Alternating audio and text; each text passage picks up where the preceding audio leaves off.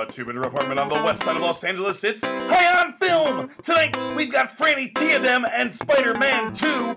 I'm serious. T.S. Eliot is more complicated than advanced science on this week's wall-crawling episode. Well, hello again, and welcome to another exciting episode of High on Film, sobering talk about movies.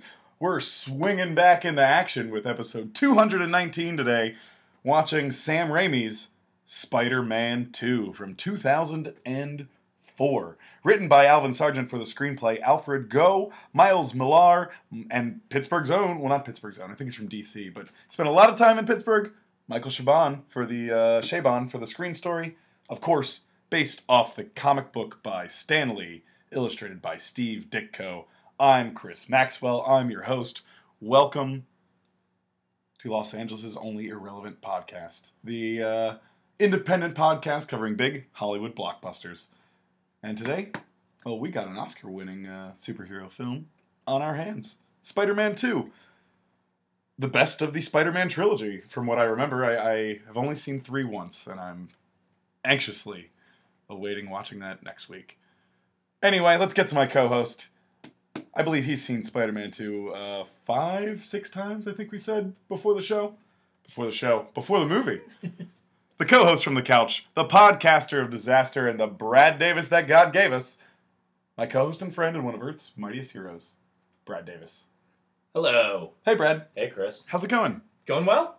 Excellent. Spider-Man 2! Great movie. Sam Raimi. It's fucking great. He still cares about movies here. Yeah, I know. It's so nice. It was so long ago. I know. Now, this movie just floored me when I saw it in theaters at a midnight showing in Pittsburgh, Pennsylvania, where Michael Chabon frequently writes about.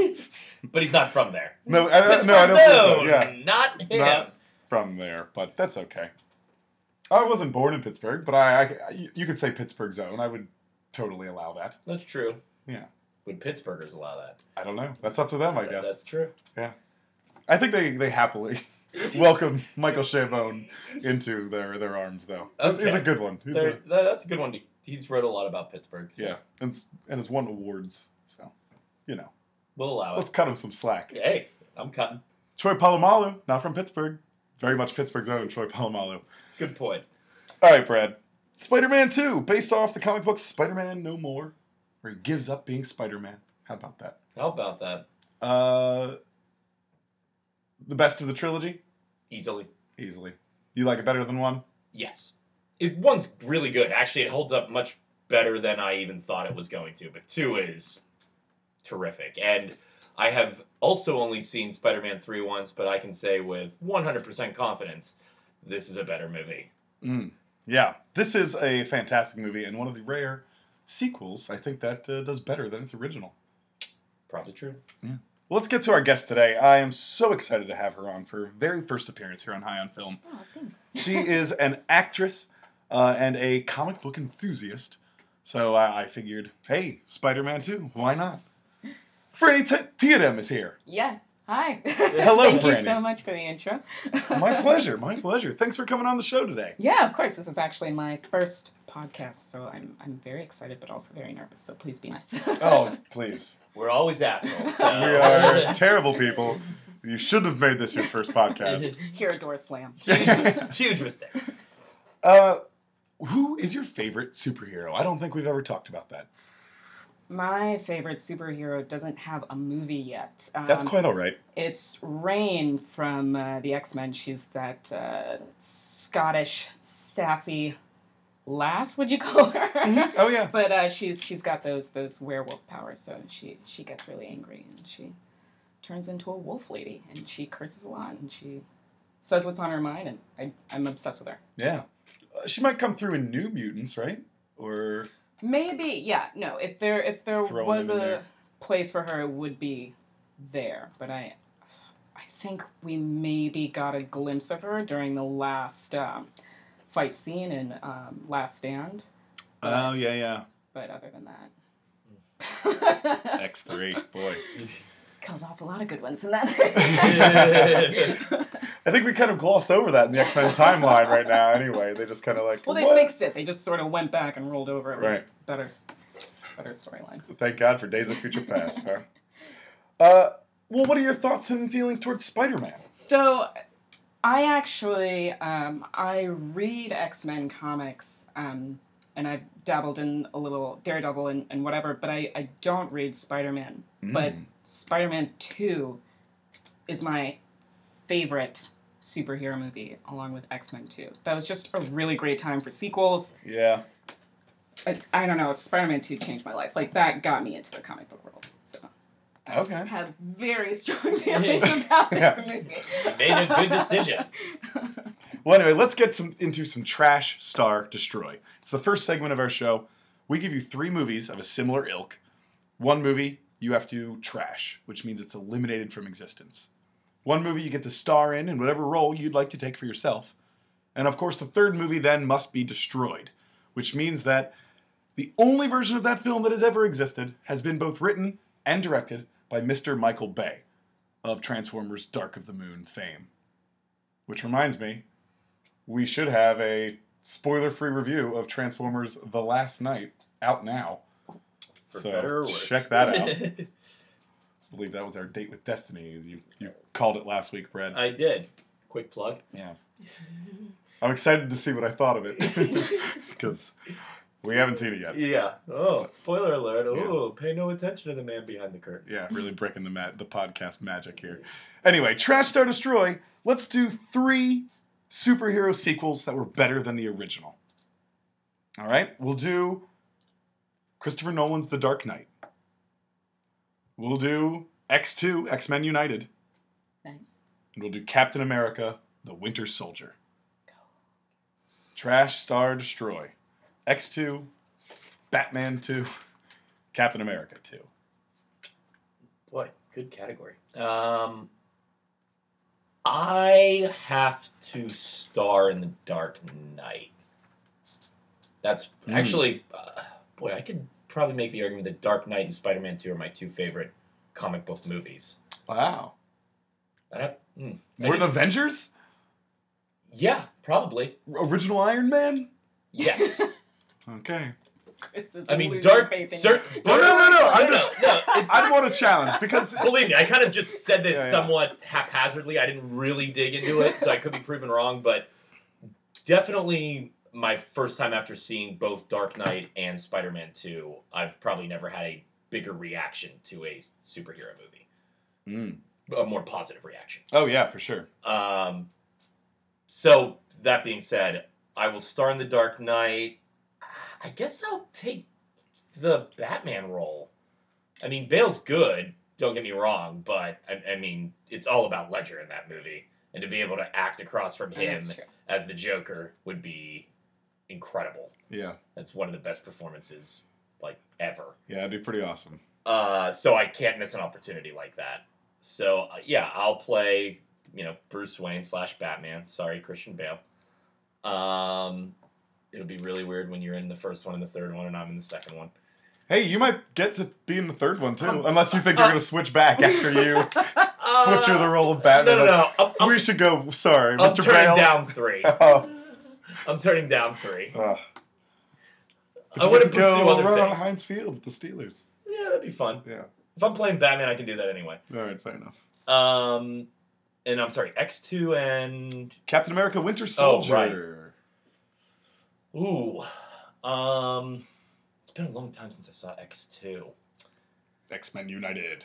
Yeah, I mean, Winter Soldier's awesome, but, I mean, do I give that to Bay? Then it's just not as good, or am I better off trashing it? I feel like these are actually really high stakes. It is, believe me. We take it too seriously. It matters too much to me. I guess I'm going to trash... X2. Wow. I guess I'll give Bay Winter Soldier. Wow. Okay. I don't think you can see it, but a single tear just rolled down. Yeah. That's tough. Me too. Captain America Winter Soldier is my single favorite MCU movie. So I guess Spider-Man not included until very soon. What are you doing with this, Franny? Trash, Star, Destroy, X2, Dark Knight, Winter Soldier. I thought I had my mind made up until, I don't know why I just sort of glossed over this, but Heath Ledger's performance, I can't just toss that. That's tough. That's, like, deeply influenced our culture. And in removing it, I feel like would be cataclysmic. So I have to keep that somehow. So many kids wouldn't have Halloween costumes for 2007.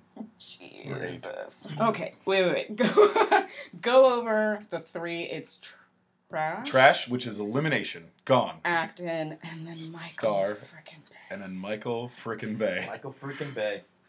That's kind of like the same as trashing it, right? Sometimes trashing it can actually be more... A better death, a more honorable death. Yeah, a better fate. But sometimes Michael Bay can work to an advantage where you're just like, this is a bad movie and this could be better, although these are all Here's the thing. Movies.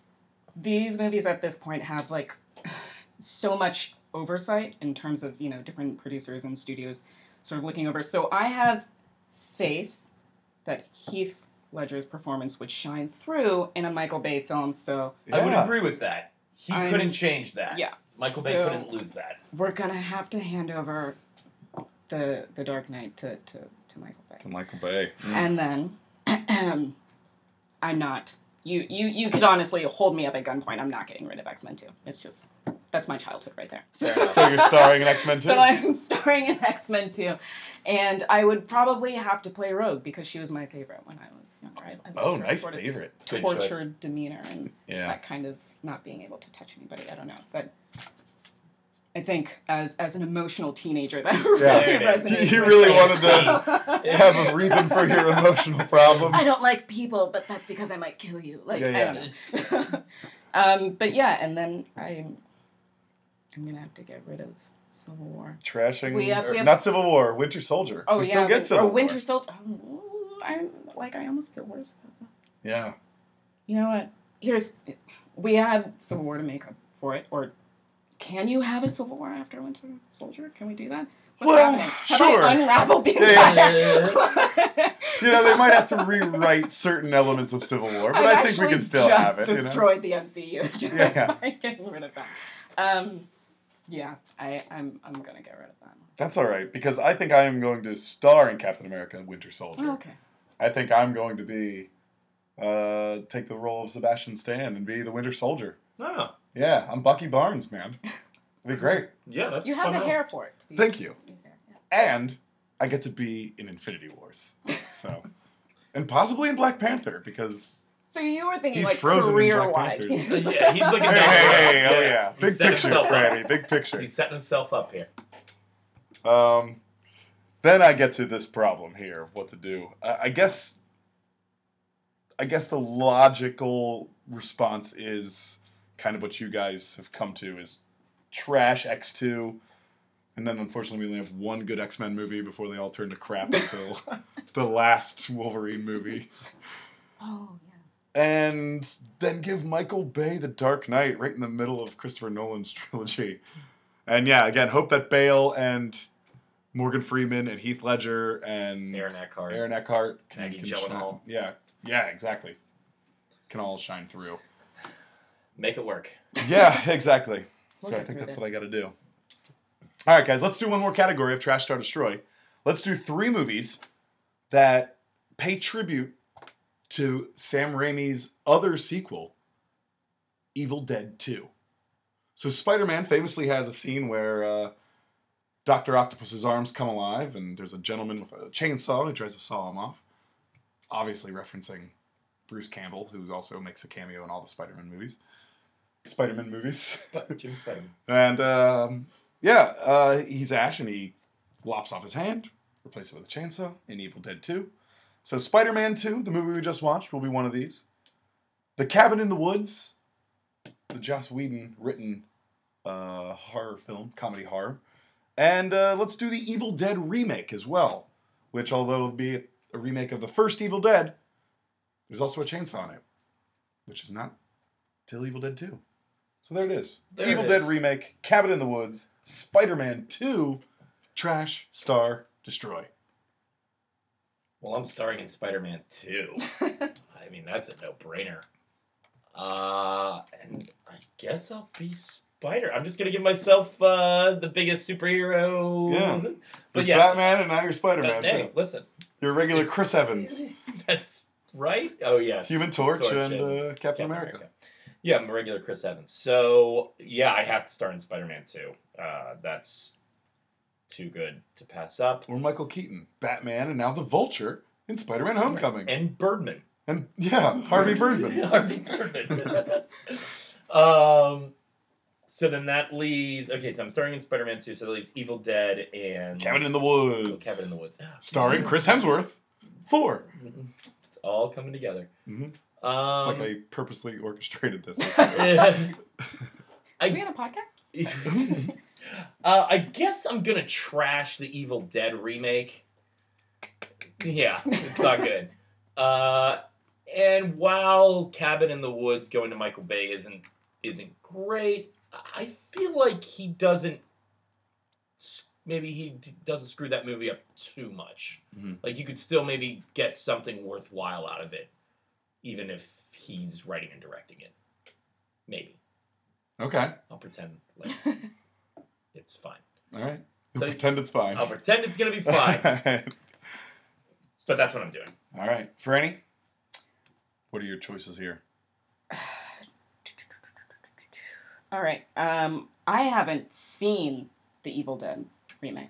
Oh, Fede Alvarez version. So I really have no problem just tossing that away. Mm. Good instincts. The very beginning and the very end are very good. The middle hour and a half is a little much. All right. Well, it sounds like I can last another year without it, and that the rest of the world can too. So I think I have no problem just getting rid of that. And I think I'm also going to have to agree with Brad here and hand over Cabin in the Woods to Michael Bay. Because that's... I mean, does he get to touch the script? Yeah, he does. He's writer and director now. But you get... You know, you can assume a lot of the same cast unless there's a part for Megan Fox or... Mark Wahlberg. You know what? Here's the thing. I've already mourned the death of it. It's fine. So yeah, sure. You dealt with it.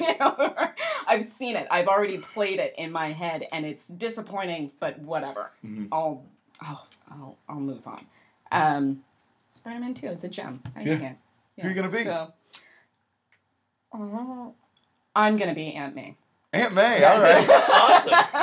You get some good scenes in this movie. Yeah. Absolutely love her development in the second movie. I think mainly because it wasn't necessary, and they did it anyway to give us a full story, and I really appreciate that. And also, you know, she's an amazing actor, so.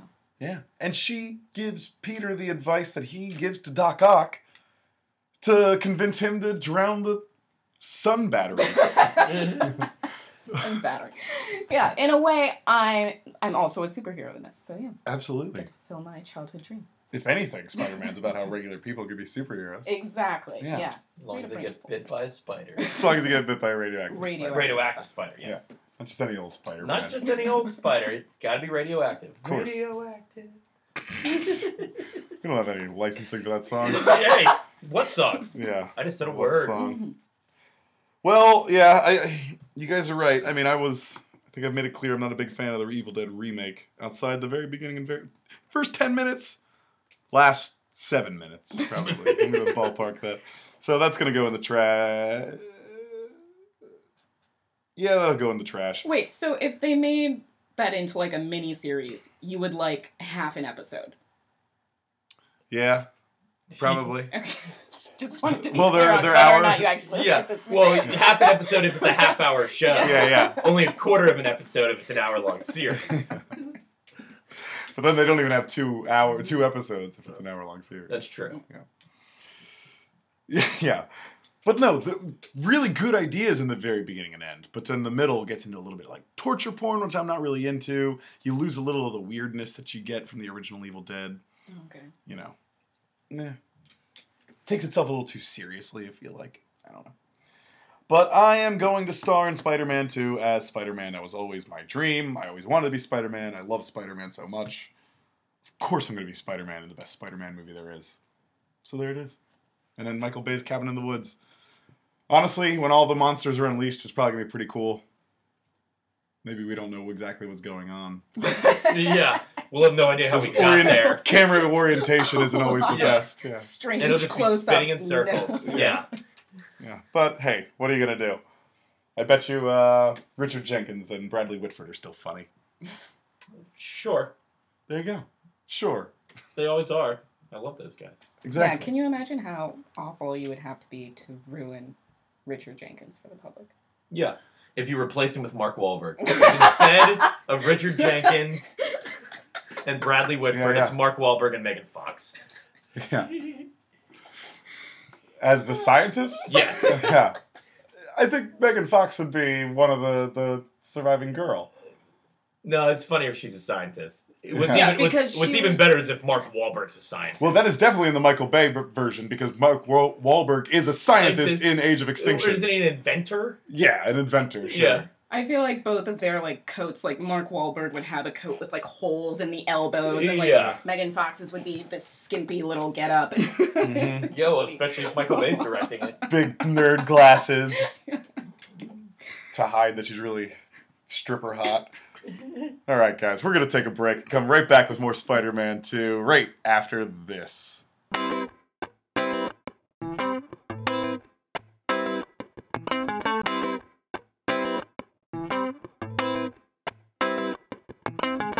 And we're back, High on Film, right in the middle of the Spider-Man trilogy from Sam Raimi, 2004's Spider-Man 2, with Franny Tiedem here, making her debut appearance. Thank you. On High on Film. All right, guys, if you haven't seen Spider-Man 2, well, we're about to just dig into it. So, spoilers, although, I mean, come on, it is a... What year is it? 13-year-old movie at this point. Yes. Yeah. Quick math there. Thanks, man. This may come as a surprise. I love math. Chris loves math. Yeah. I love that we're bringing that back. Yeah. Yeah, that's an old High on Film joke. Mm-hmm. Just kidding, I hate it. It's a great joke. It's one of my favorites. Well, speaking of math, let's get to the summary game. It's the first official game of the podcast where we're each going to take a turn at summarizing Spider-Man 2 in 1,000th of the time that it actually takes to watch. The runtime of Spider-Man 2 is just over 2 hours. 2 hours and 7 minutes long, to be exact. 127 minutes. Move the decimal point. You get 12.7 seconds to get out the best summary of Spider-Man 2 that you can muster. How seriously are we taking that? As seriously as you want to. Oh, Jesus. But of course, you've been supplied with patented High on Film scorecard. So we will each be judging one another's performance on a scale of 0 to 2 points. Please feel free to use decimals to refine your score, as I'm sure you will need to, given the severity of these summaries. So I need to be giving answers at an Olympic level, is what you're telling me. Answers at an Olympic level. Yeah, well, yeah, sure. Great question. I love it. I mean, you want to give your best answer. It was a 6.9. Yes. Well, but don't exceed 2. Somewhere between 0 and 2. The games are increasingly weighted. You see. The next game will be more points. The final game, of course, the most heavily weighted. Worth the most points here. So we've got a ways to go.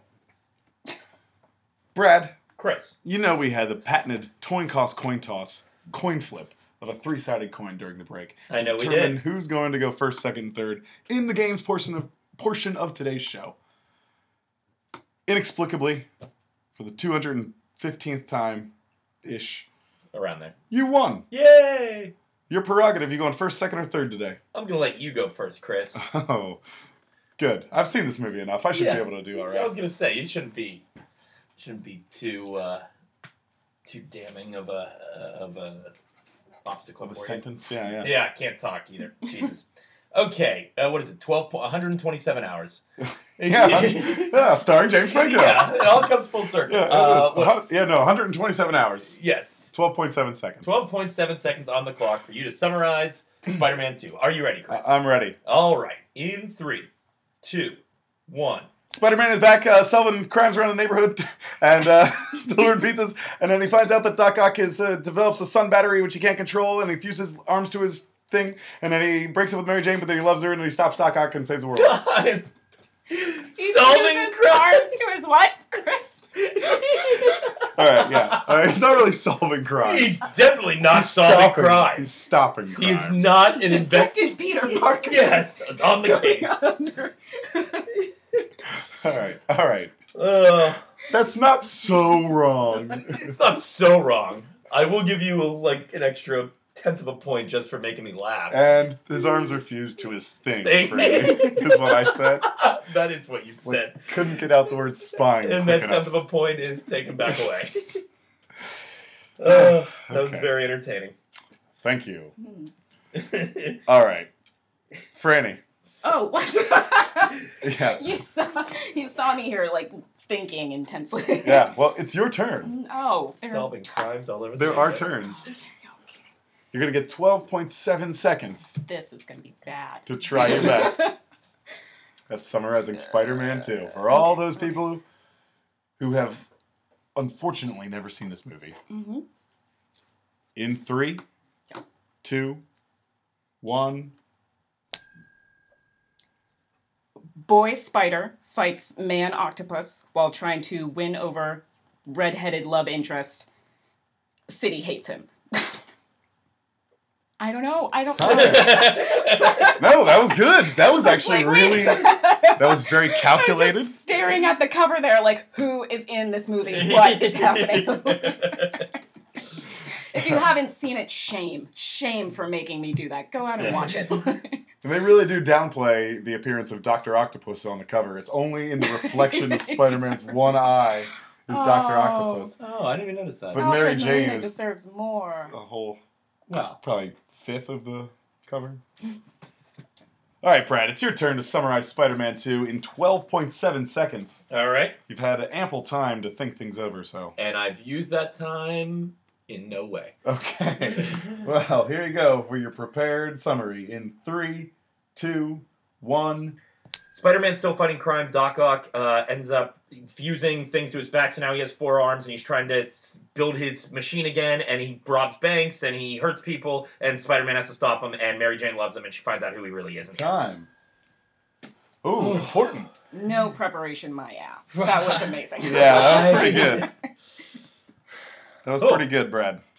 I think we confused the listeners, though, because... I said he fuses arms to his thing. You said he fuses things to his arm. To him. Yeah. Yeah. To his spine. To his spine. Yeah, yeah. Very good, though. Thank you.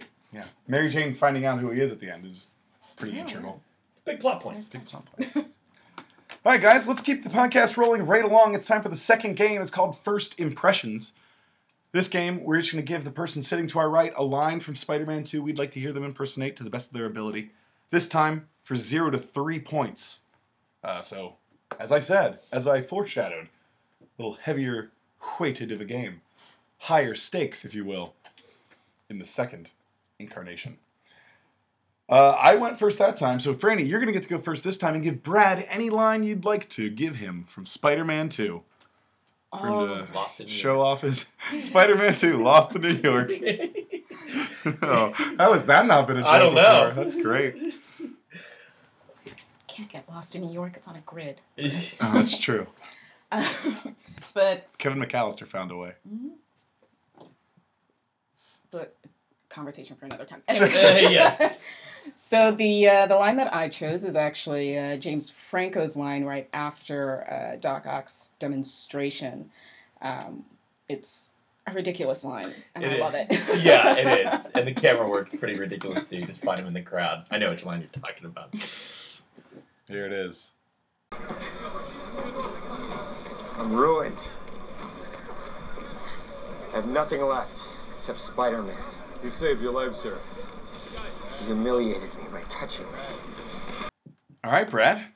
James Franco. Let's see how you do. As Harry Osborn. I'm ruined. I have nothing left except Spider-Man. You humiliated me by touching me. He saved your life, sir. Whatever. Pick up your cues, Chris. Sorry. I was in trance for your performance. Yeah, thank you. Better than I thought. The Ruined was really good. I like the the hate there. I lost it a little more towards the end. But resonance. I did better than I expected, so I'll take it. Do you have a line to give me, Brad, that you'd like to hear me recite? Yes. I'm going to give you an Alfred Molina line. Doc Ock himself. Dr. Otto Octavius. That is correct. It is actually right as we start the demonstration, right before there's a room full of people there to see his big demonstration. And, of course, he has to start out by making a corny joke that's not funny. Ladies and gentlemen, my wife Rosie and I would like to welcome you this afternoon. But first, before we start, has anybody lost a large roll of $20 bills in a rubber band? Because we found the rubber band. Okay, Alfred Molina. Ladies and gentlemen, my wife Rosie and I would like to welcome you this afternoon, but first, before we start, has anyone lost a large roll of $20 bills in a rubber band? Because we found the rubber band. Actually wasn't bad. I'll tell you what, he has such a unique voice, it's very tough to do. And you did a decent job. Oh, thanks. Yeah. You sounded like the president making like a dad joke.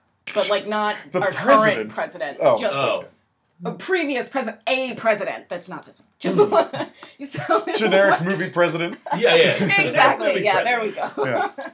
Bill Pullman. Michael Douglas. Ooh. There you go. Yeah. The American president. Yeah. All right, Franny, are you ready for a line? I don't know, am I? I think that's a question only you can answer for yourself. Depends who's giving it.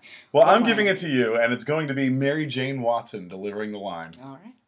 She's lamenting about how Peter hasn't seen her in The Importance of Being Earnest yet. Aunt May's seen it a bunch. Franco saw it. Her new boyfriend saw it 5 times. Football astronaut. Yeah, football astronaut. Wait, sorry. John Jameson. The fact that that play is what's being used for that scene just, like, literally just hit me just now. Yeah. The importance of being earnest. Yeah. Like, and I'm sure they thought they were really, roles. Like, punching people in the face with it, and it took me almost 20 years to figure it out. Yeah. Anyway, continue. So... After all these years, she says, she's referring to Peter, to his face in third person for some reason. After all these years, he's nothing to me but an empty seat. Because when she looked out into the crowd and saw where he was supposed to be sitting, what did she see? Empty seat. An empty seat. Ugh, great burn. Selfish. No, Mary Jane. But my best friend, who cares so much about me, can't make an 8:00 curtain. After all these years, he's nothing to me but an empty seat. Okay, Franny, your best Kirsten Dunst. All right. But my best friend, who cares so much about me, couldn't make an 8:00 showing. After all these years, he's just an empty seat. Wow, that was nice, yeah. It was. She was this very sort of feminine, just this... Yeah, very breathy. Yeah, I don't think any of these Spider-Man movies passed the Bechdel test, to be honest with you. Probably not. Yeah.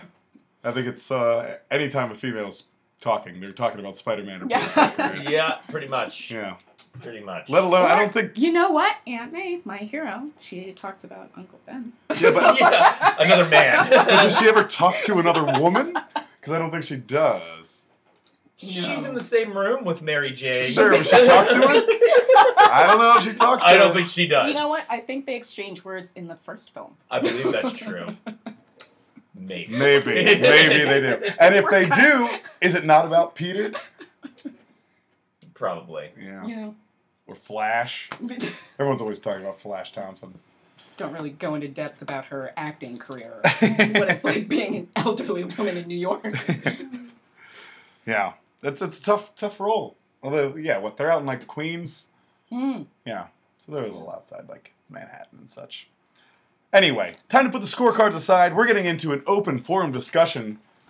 Time to break up the open forum discussion we were just having to introduce the open forum discussion part of the podcast. It's Scene Work. We're an optimistic show. It should be no surprise that we start out with best scene. What is the best scene in Spider-Man 2?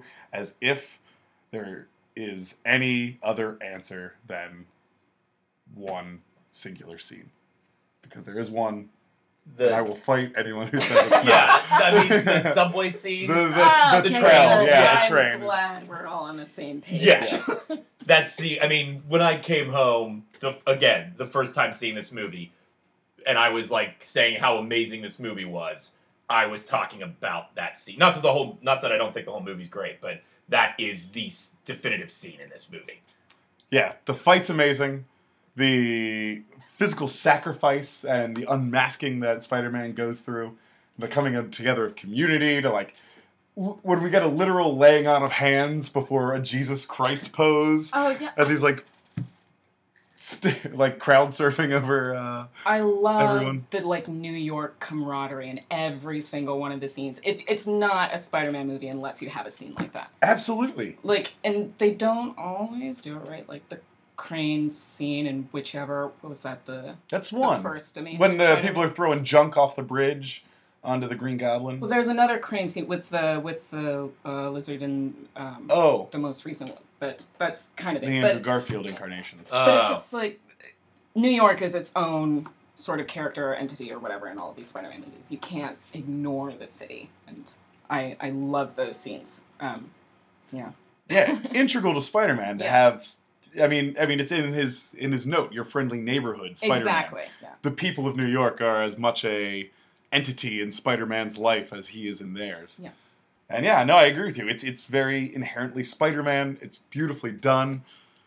And stop at that train. I mean, and it goes further than you think it is, too. You're like, oh, he'll save it, but then he doesn't until he does. There's so much, like, great tension, and, like, the cuts are clean. Like, there's not... I mean, it's a superhero movie, so you have a lot of cuts. But you can follow what's going on. Mm-hmm. They took the time to, like, show us their expressions as they're fighting on the train, which is really important to me. I'm, like, invested in this fight now.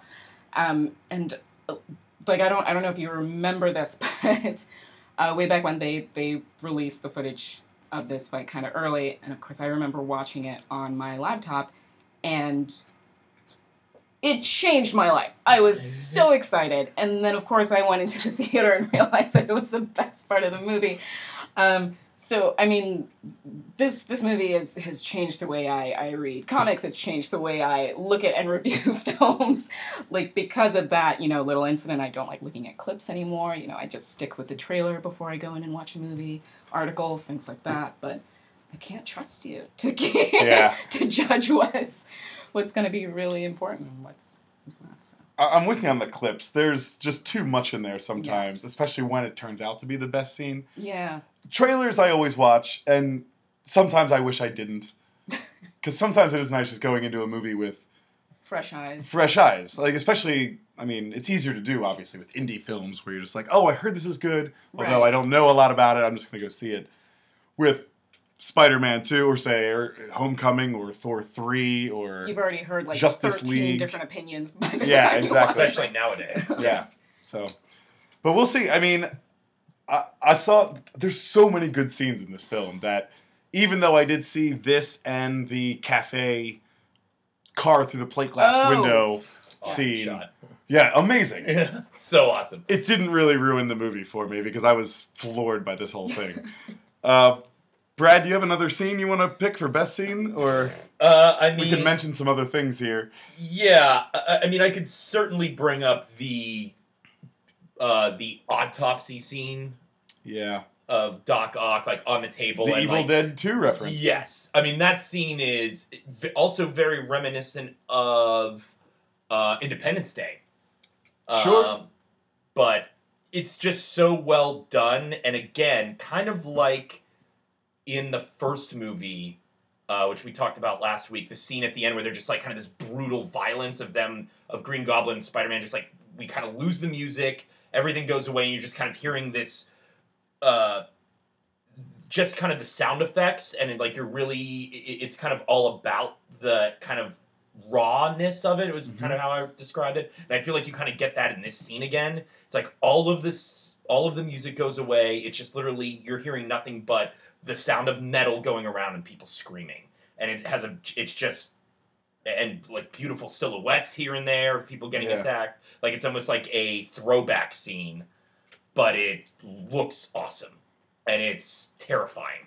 This movie, has such great balance. And I feel like that scene is one terrific showcase of Raimi's talent and signature. But it also melts, perfectly with this kind of camp of the old animated Spider-Man and just, I don't know, it was fun and it was scary. I remember closing my eyes during the opening theme song of the animated show, but I loved them anyway. So it's just he was the perfect person to bring on to this film, and it's horrible that one mistake just sort of changed the course of. Yeah, but I mean, he made it very clear he never wanted to do Venom, and the studio was no, you have to do it. So yeah, but I totally agree with you, Brad. That's an awesome scene. That scene's awesome. So cool. Yeah. The last thing I want to bring up, actually, is just the post-bank side of the building fight when Doc Ock has Aunt May hostage. It's incredible. I mean, you are sideways and up and down that building the whole fight. And, again, credit to Raimi with the camera work. You are never disoriented. Right. You always know exactly where you are. And it's their long, sweeping, moving shots that are, in all kinds of directions. And you always have a sense of where both Doc Ock and Spider-Man and Aunt May are, and where you are as in relation to the ground and the building. And it's awesome. It's so well done, and a hell of a fight, too. Yeah, that scene's terrific. Yeah. So. Yeah, I feel like that scene will definitely transcend time. If anything, they'll be teaching it, in cinema schools. Oh, yeah. Now. Well, to have that kind of camera work for something that's so CGI too is, I feel, always impressive to be able to just create out of nothing rather than having, actual space to work with and see and play with. So, all right, guys. Well, if there's a best scene, that means there must be a worst scene. What's the worst scene in Spider-Man 2? No, we need a longer pause. Yeah. Give it a second.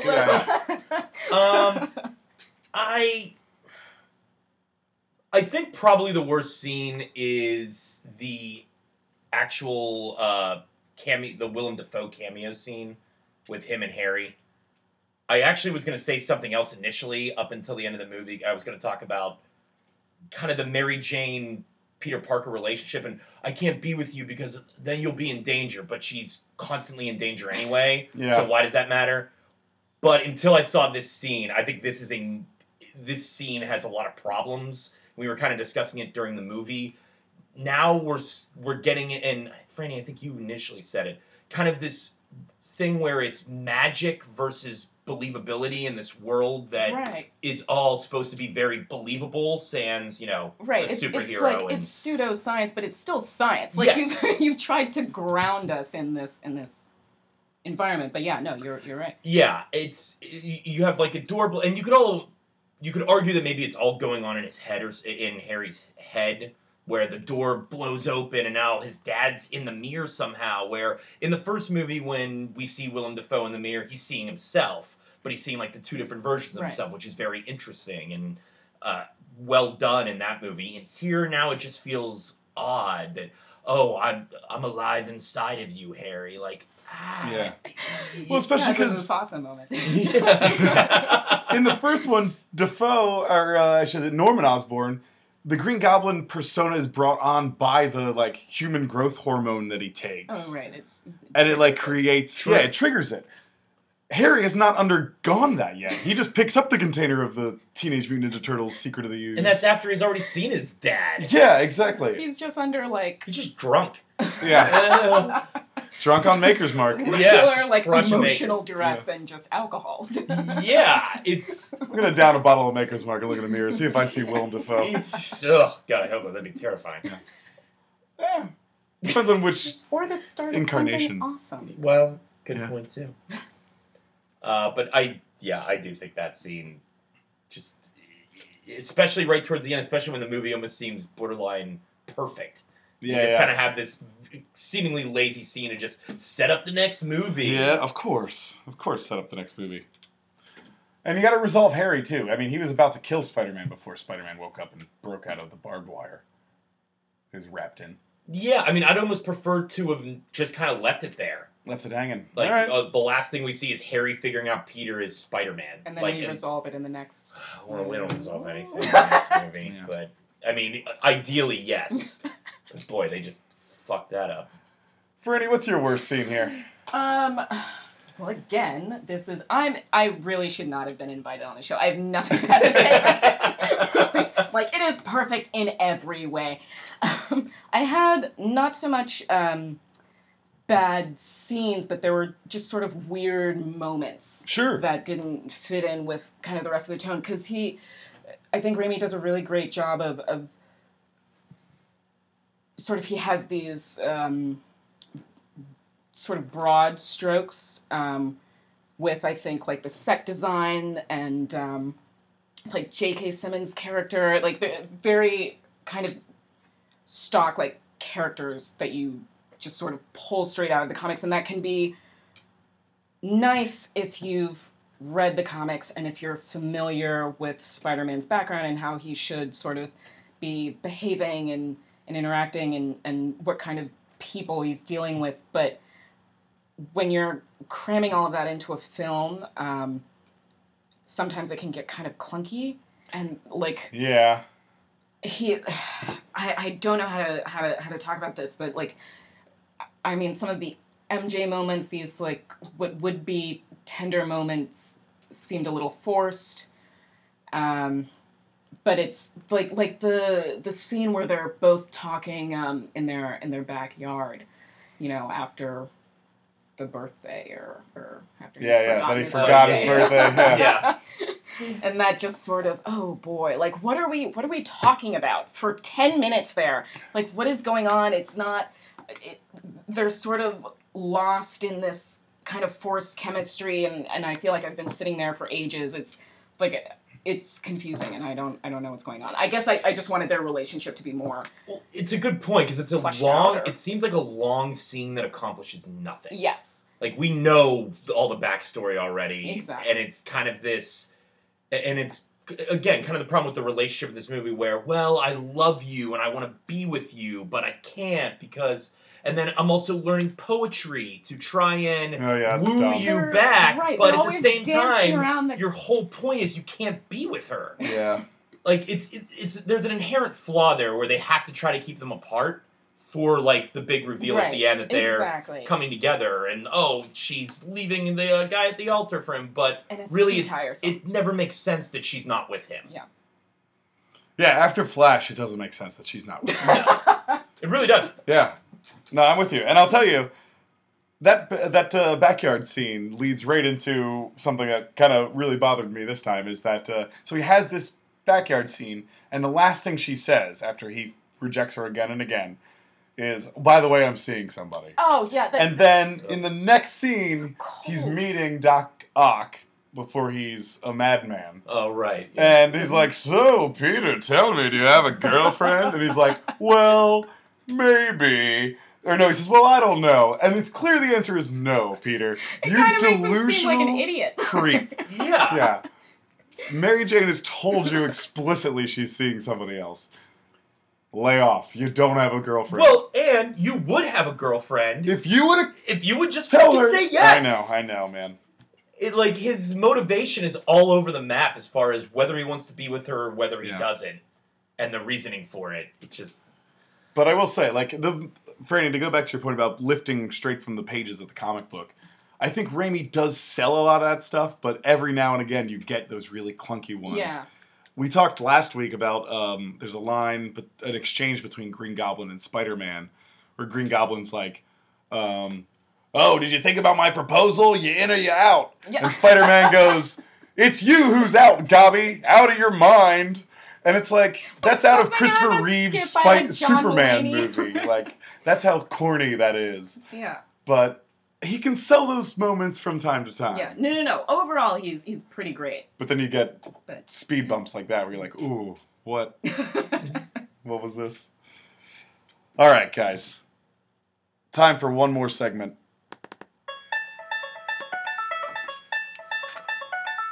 It's milking it. In this game, we're each going to choose a card from the big box of Hollywood ideas of prequels, sequels, reboots, and genres. On said card will give you a new way to look at, reuse the ideas, the themes, the characters, the plot lines from Spider-Man 2, reimagine the film in a different light, and put it back out there for to make $1 billion more for the studio system. From your card, we'll each need to create a title and a quick summary of what this new movie is, for a total of 0 to 5 points, and the conclusion of this podcast. So, let's get out the old Hollywood relic, the old big box here. And I believe it is Brad's turn to go first. Brad Davis, draw a card, please. Alrighty. Road movie. A road movie, okay. Alright, hitting the road. Hitting the road. Spider-Man. Road coming. Brad, save it, man. That's so good. I have it as a disaster film. So let's get to Roland Emmerich in here. Huh. You're thinking of Spider-Man 3. Oh, Brad, on fire here. Look out. And Franny, draw a card, please. So, romantic comedy. All right. Okay, so a little more Harry Met Sally. Yeah. Or I guess Peter met MJ. Yeah, they're going to have an interesting sort of meet-cute. Ooh. Yeah. All right. Well, we're going to take a quick break, get our thoughts together, and be right back with 3 brand new movies for your listening enjoyment right after this. And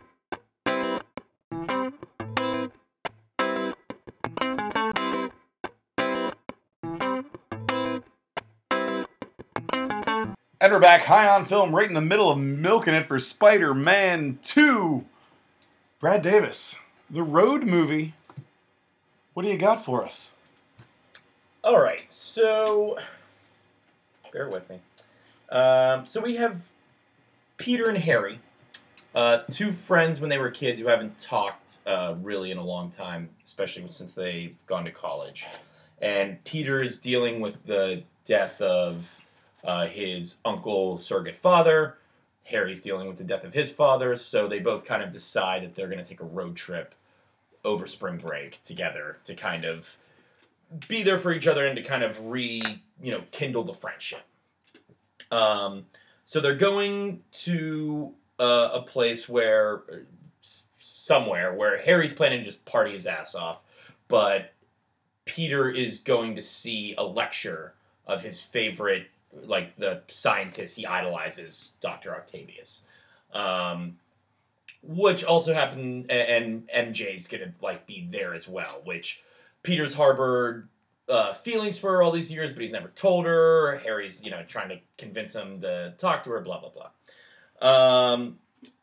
So they're on the road, and Harry's just keeps trying. Harry's the spoiled, type frat boy, rich boy who's constantly trying to get them in trouble, and Peter keeps trying to pull them out of all these hijink situations and walk on the straight and narrow. So they, little stops along the way, they keep getting into trouble because Harry can't, control himself. So we have that along the way until we get to our destination. And we see Peter still not talking to MJ. We see Harry still on this very reckless streak, kind of purposefully reckless, trying to mess up his life. And we finally get in, and of course, in the typical, indie road movie, you get, that great actor who does one scene because they only have to work one day, and it's Alfred Molina, giving Peter this talk after his lecture that, changes his whole outlook on life. Sure. And finally, gets him to tell MJ how he feels. And, Harry's finally, does something that's so out of control that he finally, has consequences for his actions and kind of gets his self back together. And then Peter has a talk with him where they finally kind of rekindle their friendship officially and are now, you know, now he's with MJ and now Harry's more, wants to be a better person.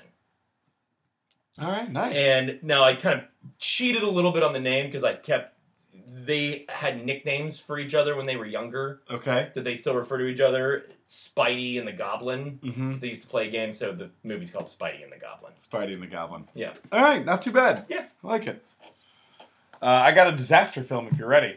Spider-Man 3. It's not... Stop using... You can only use that joke once. You can't keep using it. I'll keep coming back to the well. All right. Well, we're going to have to use it something else next week. Rule of three. All right. I got to use it again before the show's over. Okay. So, obviously, we can't have Spider-Man in it, or else it'd be a superhero movie. It's a disaster film. It's about, you know, kind of regular people dealing with this thing. So, we start with Dr. Octavius, a, you know, pretty renowned scientist who's doing... what we know as smart viewers, but in this world, he's the only one doing it. But he's having that, like, Swedish particle collider thing going on, like, essentially to try to create a black hole that they did in Sweden, you know, a couple of years back. Well, he's doing one of those experiments with this new machine he has, and in Manhattan. And we have Peter Parker, this freelance photographer slash moped riding pizza delivery boy, who's taking pictures of the event. And of course things go wrong, and this black hole is created and is now out of control, and they calculate that now they have 8 days before it sucks in all of Manhattan and then comes for the rest of the world, and just the whole earth collapses in on itself. So that's our big disaster. So Peter spends, you know, this time traveling around New York, trying to pick up his loved ones, get them out of harm's way, at least until they can figure out what to do. So Aunt May, his tumultuous friend Harry, who, you know, doesn't want to leave his house, but he has to convince to leave his house. And then, of course, his love, Mary Jane, before having to go. Find the doctor, who now is spiraling into depression and, you know, probably suicidal thoughts as he faces the end of the world. And convinces him to help him and stop this machine from destroying the Earth in the Octavius experiment. Oh. Oh yeah, that's a good title. Yeah, we've been like, oh, nice title. Good title. Good title. Thanks. That will be reflected in your score. Oh, thank you very much. I appreciate that. Yeah, the Octavius experiment. Franny, you had the romantic comedy card. Yes, I may have misunderstood the exercise. Anyway, I took the movie Spider-Man and essentially adapted it into a romantic comedy. I really like the tension between both Spidey and Doc Ock. So I thought it would start out with a little meet-cute in between the two of them, in which Spidey is maybe trying to rescue MJ, as he always is, and is possibly growing tired of this relationship. And then, you know, he's doing... So. He's doing sort of his daily duties, rescuing her from, I don't know, she's strapped to a bridge or something. And he meets the oh-so-clever and charming, and a little bit sinister, Dr. Octavius. They have a little bit of banter. And the moment just sort of lingers as he swings off with MJ in his arms and he can't stop thinking about him. You know, and maybe they have a couple more encounters every time he's trying to rob a bank or blow up a building. It seems less sinister and more adorable, maybe. I think Spider-Man gets sort of lured into this evil world, and he realizes his own sort of capability, his full potential, his power. I just like the idea of him kind of rejecting MJ and realizing that his best possible, like, suitor would be another either hero or villain, because they both understand discretion, they both know what comes with the job. They understand discretion. By that logic, it gets along with, you know, gas station prostitutes, too. Maybe that's... Maybe it does. I think they're perfect for each other. Yeah, I like it. Oh, I like that a lot. I'm all in on it. Yeah, the older man. Yeah. Seduced by the power. Yeah. Mentor crush. Oh, yeah. Big time. So, basically, it would be sort of like a weird kind of reverse ending in which he leaves MJ at the altar and goes running to Doc Ock through the New York City streets. And, for whatever reason, I thought of the movie The Wedding Singer, and so I came up with the title The Web Slinger, but on its own, it sounds, you don't really know where it comes from, but just so you know. Based out of The Wedding Singer. Yeah. I like that. Yeah, that's nice. Yeah. Could have called it Get Auto My Mind. God. No? See, can't get you out of my mind. Yeah.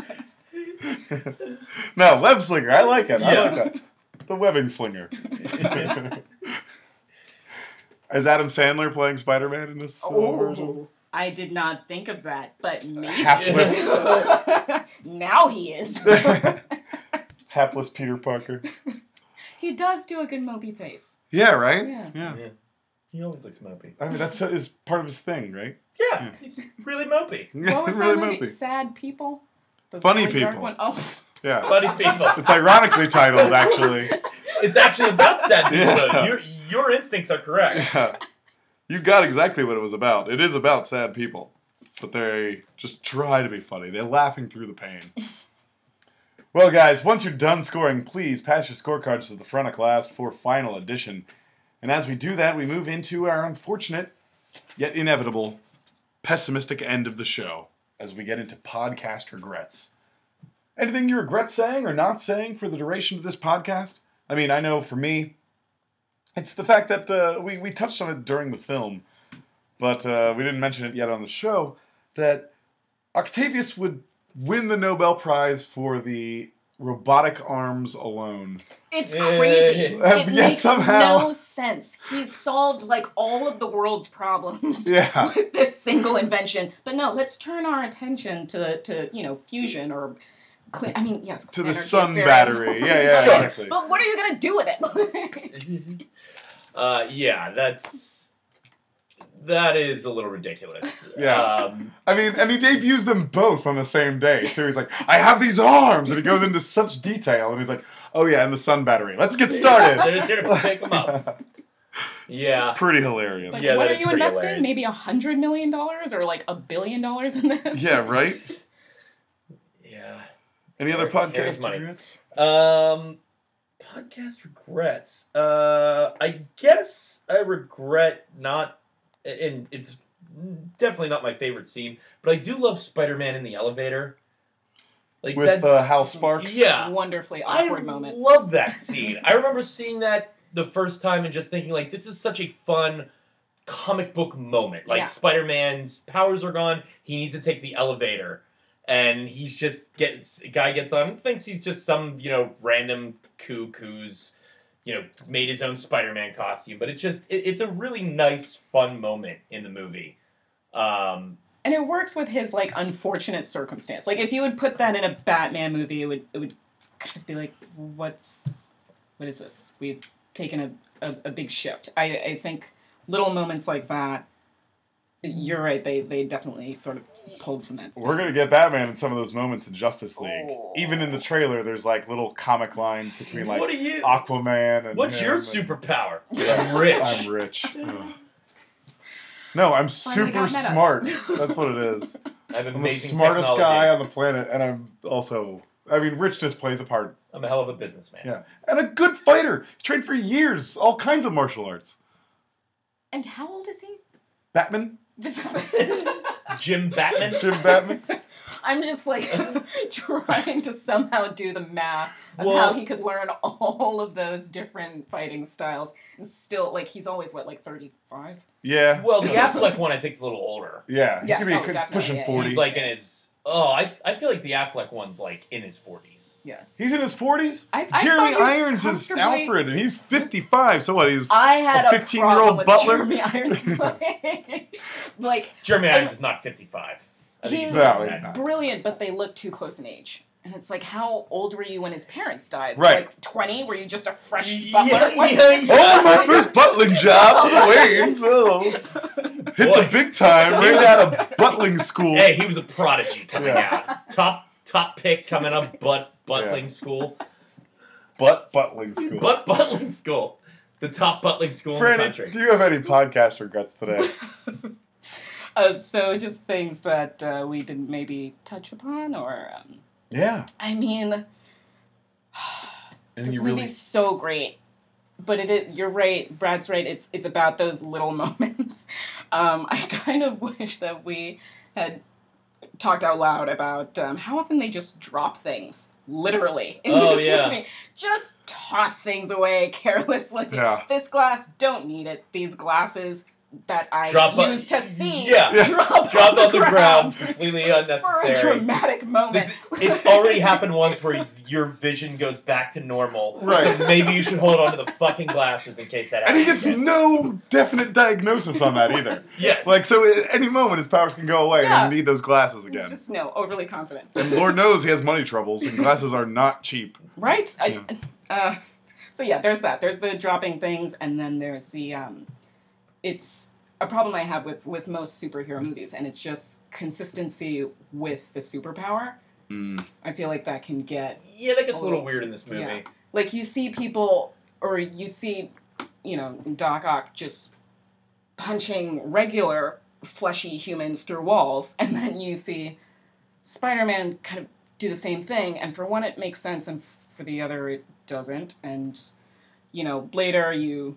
See, or when he first loses his, when Spider-Man first loses his ability, he drops from an astonishing height down onto a roof, and then he, just a second, and he gets up. Now, dusting off, fine. But in other scenes, he, when they're fighting in the bank, he's getting tossed around, and that's really painful for him. So it's just, I need clarity. Yeah, if the webbing's gone and he can't climb walls, his spider strength is also gone. Yeah. So these falls have to be devastating to the human body. Exactly. Without you shattered your spine just then. But at the same time, it's in his DNA, so you can't really lose that. Yeah, it's a little murky here. Yeah, the powers, him losing the powers thing is a little bit of a red flag. Well, one thing you don't need to regret tonight is losing the podcast, because you won by an astounding amount. It's 17.25 points. What? Franny, you beat out Brad with 15.85 and certainly me with 15.5 points. Maybe I didn't score these right. No, I mean, you had a... I think you missold your milk. I thought it was very good. Yeah. Oh, yeah. Your impression was fantastic. Oh, and you went for the calculated approach on the summary game, which I think paid off for you. Okay. I'm really glad. Yeah. I had a lot of fun, though. Yeah, thank you so much for being on the show today, Franny. Honestly, thanks for inviting me. This was great. I got to watch movies and talk about freaking Spider-Man for hours. Do you know how much I would like to get paid for that? Yeah, right? Hey, I think I do know how much. Yeah, I do know how that feels. Well, anything you'd like to plug today? No.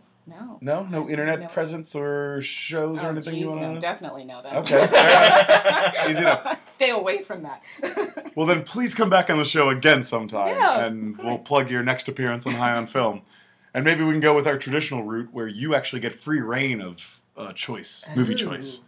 That sounds interesting. Yeah, we owe you that one. We owe you that one. Yeah, we try to give every guest that at least once. All right. So, but thank you so much for your time today. We appreciate it. Brad Davis, thank you as always, sir. A pleasure, sir. What you got for us today? Pittsburgh Pirates. I love you, Pittsburgh Pirates blog. Yeah, that's still there. Still happening. I love you, Pittsburgh Pirates. You can find it on my Twitter. Hopefully. We'll see how the week goes. Or how the week went. Yeah.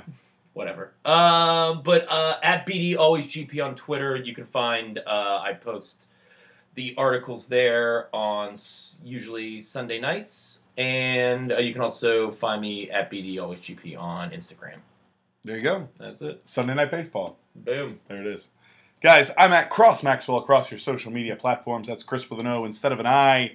At High on Film is the show, wherever you want to find us. All those same platforms, indeed. Last week, we had Spider-Man. Next week, Spider-Man 3. And out now, a spoiler-free review of Michael Bay's Transformers The Last Knight, which we are seeing out of obligation because... for some stupid rule. It seems stupid now that we made him such an integral part of this show with Trash Star Destroy. It was a mistake. Because now we have to go see all his movies. But hey, I kind of enjoyed Age of Extinction with how stupid it was. So hopefully I liked The Last Knight to some degree in a brainless, fun sense. Maybe you did. Maybe I did. Maybe we didn't. Maybe it's the best movie ever and you love it. Find out now. It's out now. HighOnFilm.com. High on Film on iTunes. Leave us a review if you find us there. And we will see you next week for Spider-Man 3. Thanks so much for listening, guys. We love you. Goodbye.